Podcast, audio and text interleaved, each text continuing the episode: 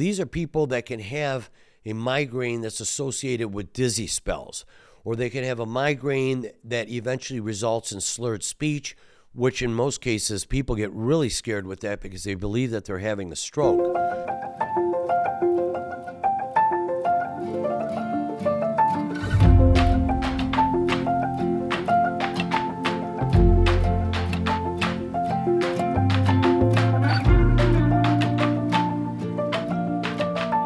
Welcome to the Health Quest Podcast, your guide to God's will for good health. Hello, my name is Dr. Sal, and I've been a practicing surgeon for well over 30 years. And my goal for each episode is that it'll be able to have you transform your mind to God's design for good health, and in a way to affect the way you eat and the way you live.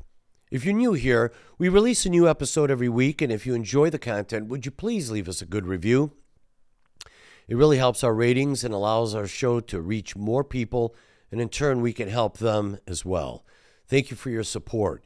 And on today's episode, we're going to be talking about migraine headaches. So let's dive right in on today's health podcast.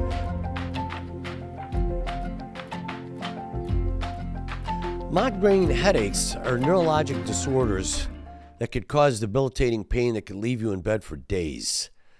Such things such as light, sound, movement, and other triggers may exacerbate these symptoms.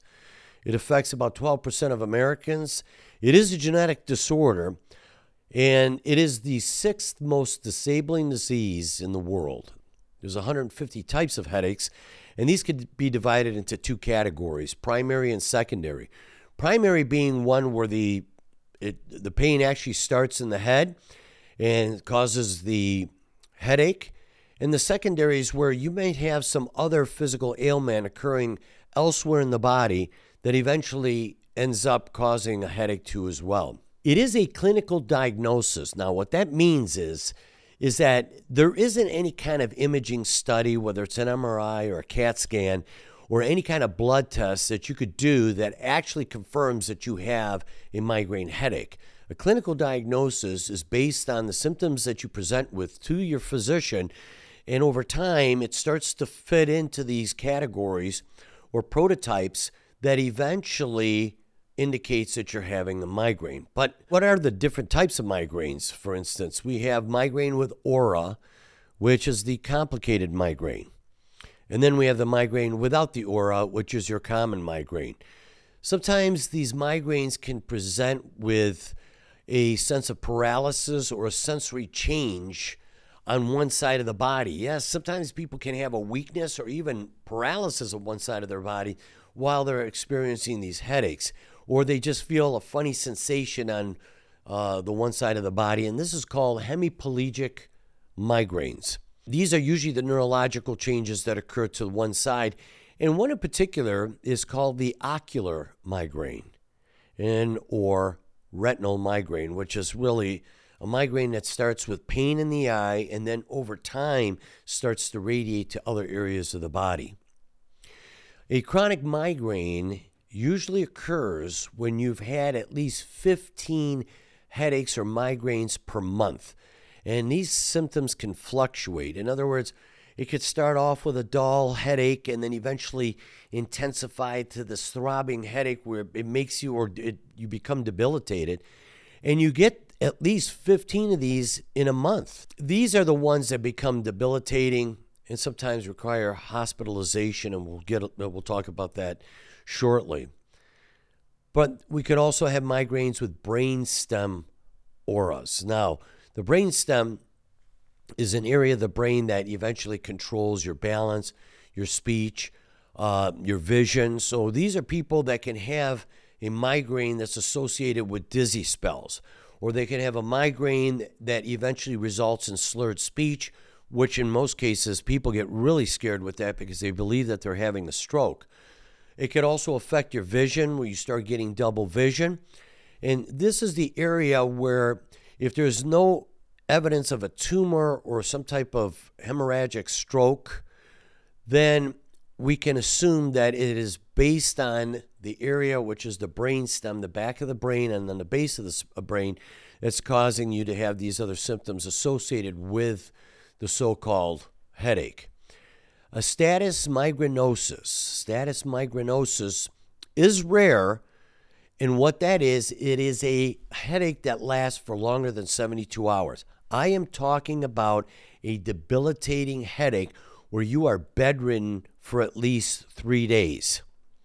And these are individuals that do require hospitalization and require a certain therapy with IV ergotamines, and we're going to talk about that shortly.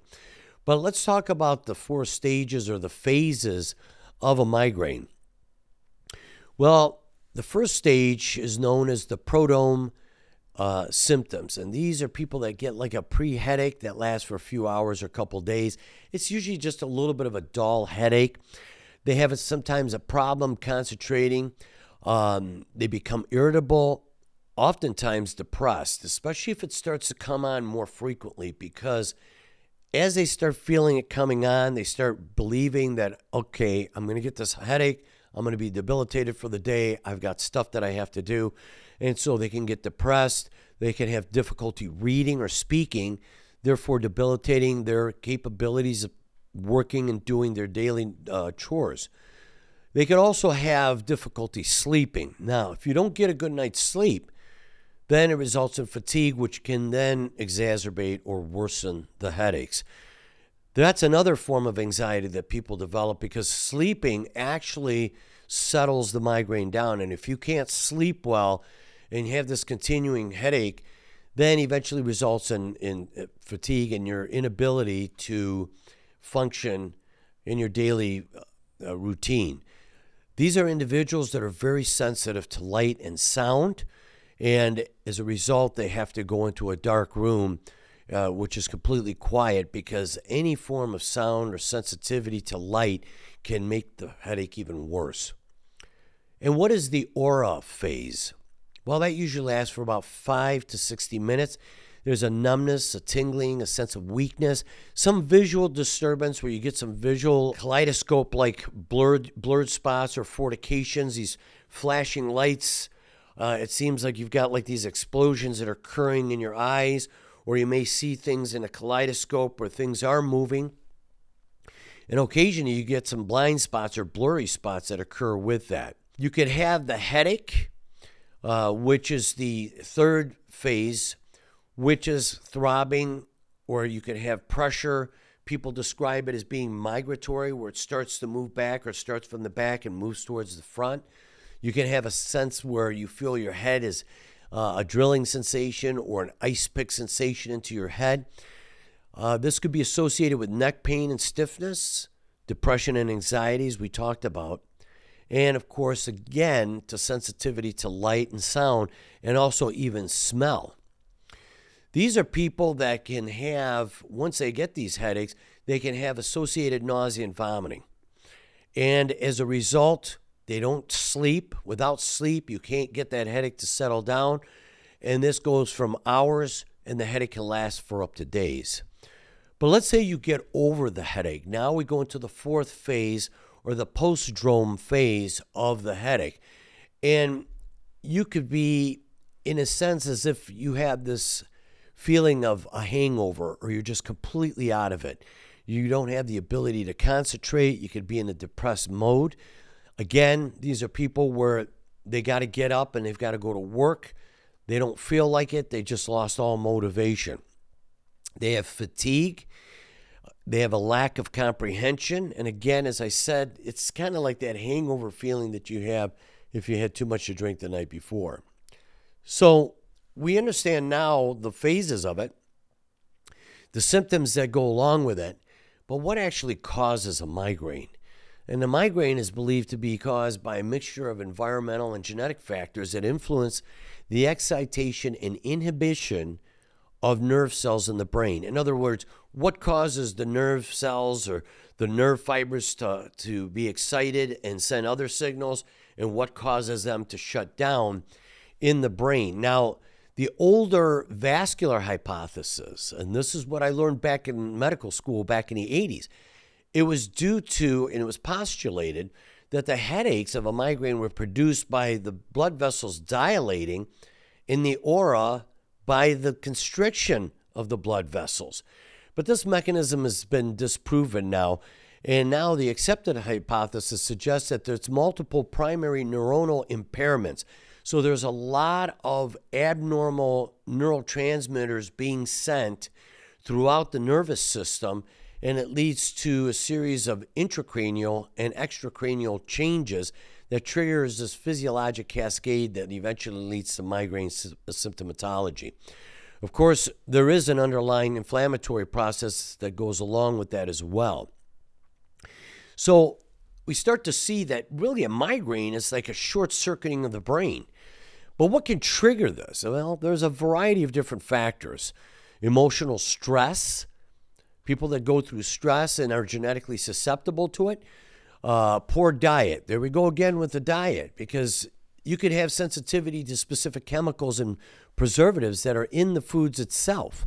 Alcohol, chocolate, food additives such as nitrates that are in the foods that we talked about, especially with these cold cuts that you can get in these sandwiches, contain a lot of nitrates. These can trigger that. Excessive use of pain-relieving medications. And the reason why I say that is you say, well, shouldn't you take pain medications for a migraine? Yes. I mean, it's what you do for any kind of pain is to take something to relieve it. But there is the effect of a rebound that could take place. So we get this rebound effect. If you take too many of these pain medications and all of a sudden you get over the headache and it rebounds, you take the pain medication and it rebounds. And over time, the pain medication becomes less and less effective. There can be hormonal changes, and this is one of the reasons why migraines are more common in women than they are in men. But I've seen it happen in men that I almost think it's about a 50-50 ratio, men to women. But the literature states that it's more women having these migraines. We believe that it's due to the hormonal changes. Light, especially flashing lights, can trigger these migraines, fluorescent lights, TVs and computers, and the lighting, that the blue light that comes from these particular modes eventually can trigger a migraine too. Excessive sunlight, if you're out in the sun, that's why it's good to wear a good pair of sunglasses. Other possible triggers such as changing weather, barometric changes, humidity changes, temperature changes, overexertion, just getting exhausted can trigger this, dehydration from not drinking enough water, disruption of sleep patterns, of course, loud noises, exposure to cigarette smoke, perfumes, and even pungent odors. So we now know the triggers. We know some of the symptoms. The question is how do we treat migraines? Now, migraines that are chronic, they can't be cured, but they can be managed and possibly improved. There are two main treatment approaches that use medications either for abortive reasons or preventative. So let's talk about abortive medications, and these are most effective when you use them at first sign of a migraine. So you start feeling, hey, I think a migraine is coming on. People that have had them for so many years know when it's coming on. The symptoms become very apparent to them because they've had so much experience with it. And when they start getting a mild headache, they start to take some type of prophylactic or preventative medication that eventually reduces the severity of it. If it occurs, you really shouldn't be taking more than 3 or 4 times the pain medication per month, because it could significantly interfere with normal activities. So what medications are used to relieve migraine pain? Well, it's recommended that you start taking something over the counter, such as Excedrin for migraine. Those are aspirin with caffeine in it. Usually anything that's treated for migraines over the counter will have some form of caffeine. Caffeine does help settle a migraine down. And this is for people that have a mild to moderate pain. And again, we were talking about the ibuprofen, the aspirin, acetaminophen, which is your Tylenol and naproxen. Again, these contain caffeine, and these are the over-the-counter products that were approved by the Food and Drug Administration for migraine headaches. Be cautious when taking over-the-counter pain medication, because overusing it eventually causes the rebound effects that we talked about earlier. It also you could also develop a dependency on this. Now, believe it or not, I've seen people become dependent or addicted to just Motrin. Now, whether it's physiologic or psychologic, it doesn't matter. Some people feel that I feel something, I got to take this right away. I recall bodybuilders back many years ago from working out hard the next day. They didn't want to feel the soreness of the muscles, so they started taking Motrin, and they took an excessive amount of it too as well. If you're taking pain medications more than 2 to 3 times a week, you may want to go see your physician, who may prescribe some form of prescriptive medication that could be more effective. And some of these prescriptive medications are... these are the ones that are more abortive. Imitrex is a commonly known one. And these are fancy names like sumatriptan, zolmitriptan, and naratriptan. These are the ones that are usually abortive.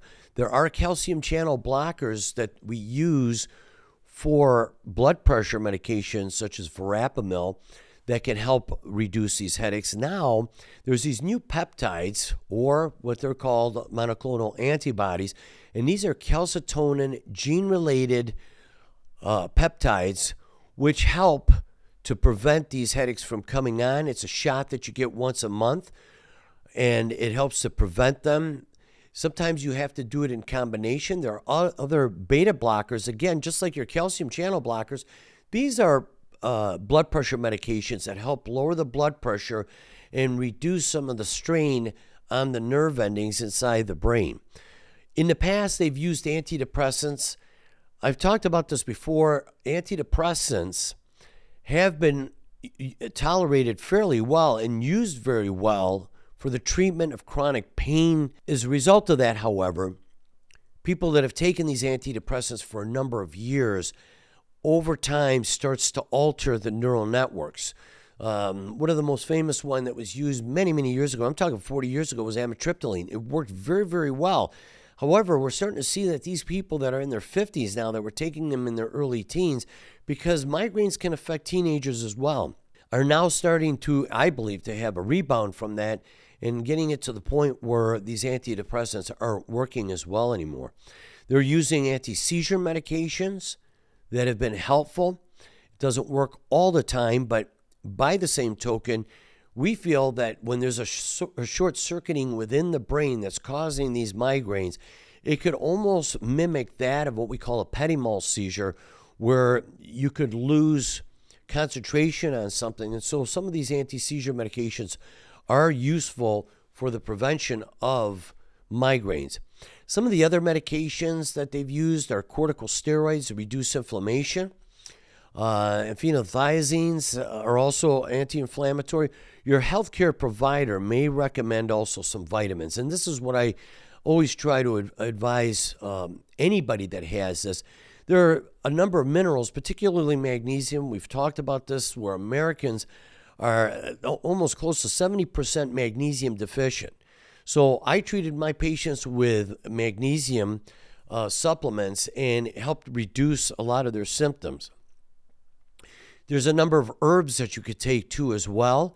Rosemary, basil, sage have been helpful. There's vitamins like vitamin B2, which is riboflavin, but you should really take a multivitamin or at least a multi-complex B vitamin daily. Other herbs are like feverfew, butterbur, coenzyme Q10, so important now. The only way you can actually get that is by eating beef hearts, and I don't see too many Americans eating beef hearts. So CoQ10 not only helps reduce some of the inflammation that could cause some of these headaches, but it's also a good way to take that particular coenzyme when you're taking a statin, because statins have a tendency to lower coenzyme Q10, and that's why you'll hear on those commercials that it causes muscle cramping, because it does weaken the muscles. There are drugs or medications that can help relieve the nausea, such as Zofran. When taking something over the counter, I always recommend taking Benadryl. Now, if you mix Benadryl with a corticosteroid, one of the best antiemetics that you can take, or anti-nausea medication. All All of these medications, of course, should be under the direction of a specialist or a healthcare provider with that really specialize in migraine therapy. Some of the things that when you get a migraine, some of the ways to kind of help reduce it is resting in a dark and quiet room, and apply a cold compress or washcloth to your forehead too as well, or even to the back of the neck. You could put a heating pad, massaging the scalp, doing yoga. These are some of the other home remedies that you could do to help reduce these migraines or make you feel better. Meditating is also important, keeping yourself in a calm state. Kind of difficult in our modern day society where it's always constantly running. Meditating and prayer. Biofeedback has been shown to be very helpful with this. And I'm going to make this very clear because you really have to develop a good relationship with your neurologist. Some neurologists are, here, take your medications, I'll see you in 2 weeks. But then some of these people end up on a Friday with these severe headaches that they become bedridden. And you have to have a neurologist that has to have an office, or at least send you to a place where you can get IV infusions, where they can give you magnesium and some steroids and other medications or even supplements that help to diffuse that headache or reduce the severity of it. There's nerve blocks that can be done externally. I've done them for patients just for surgical reasons, hitting nerve blocks which have worked. And now there's a doctor out of Cleveland that actually does surgery to open up those foramen or the openings so that those nerves aren't pinched. Dihydroergotamine needs to be done over a 72-hour period, usually intravenously. And it's done in a hospital setting.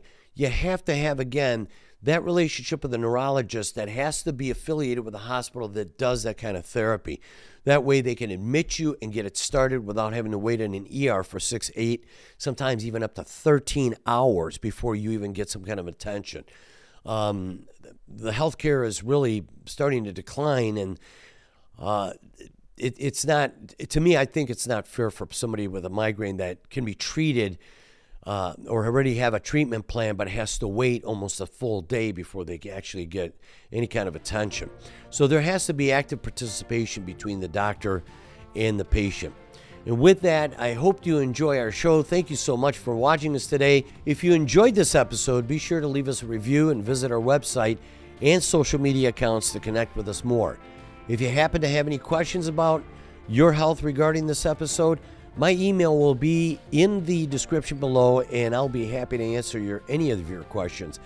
And if you would like to see any of the sources of research in this episode, they will be available to you in the show notes and description.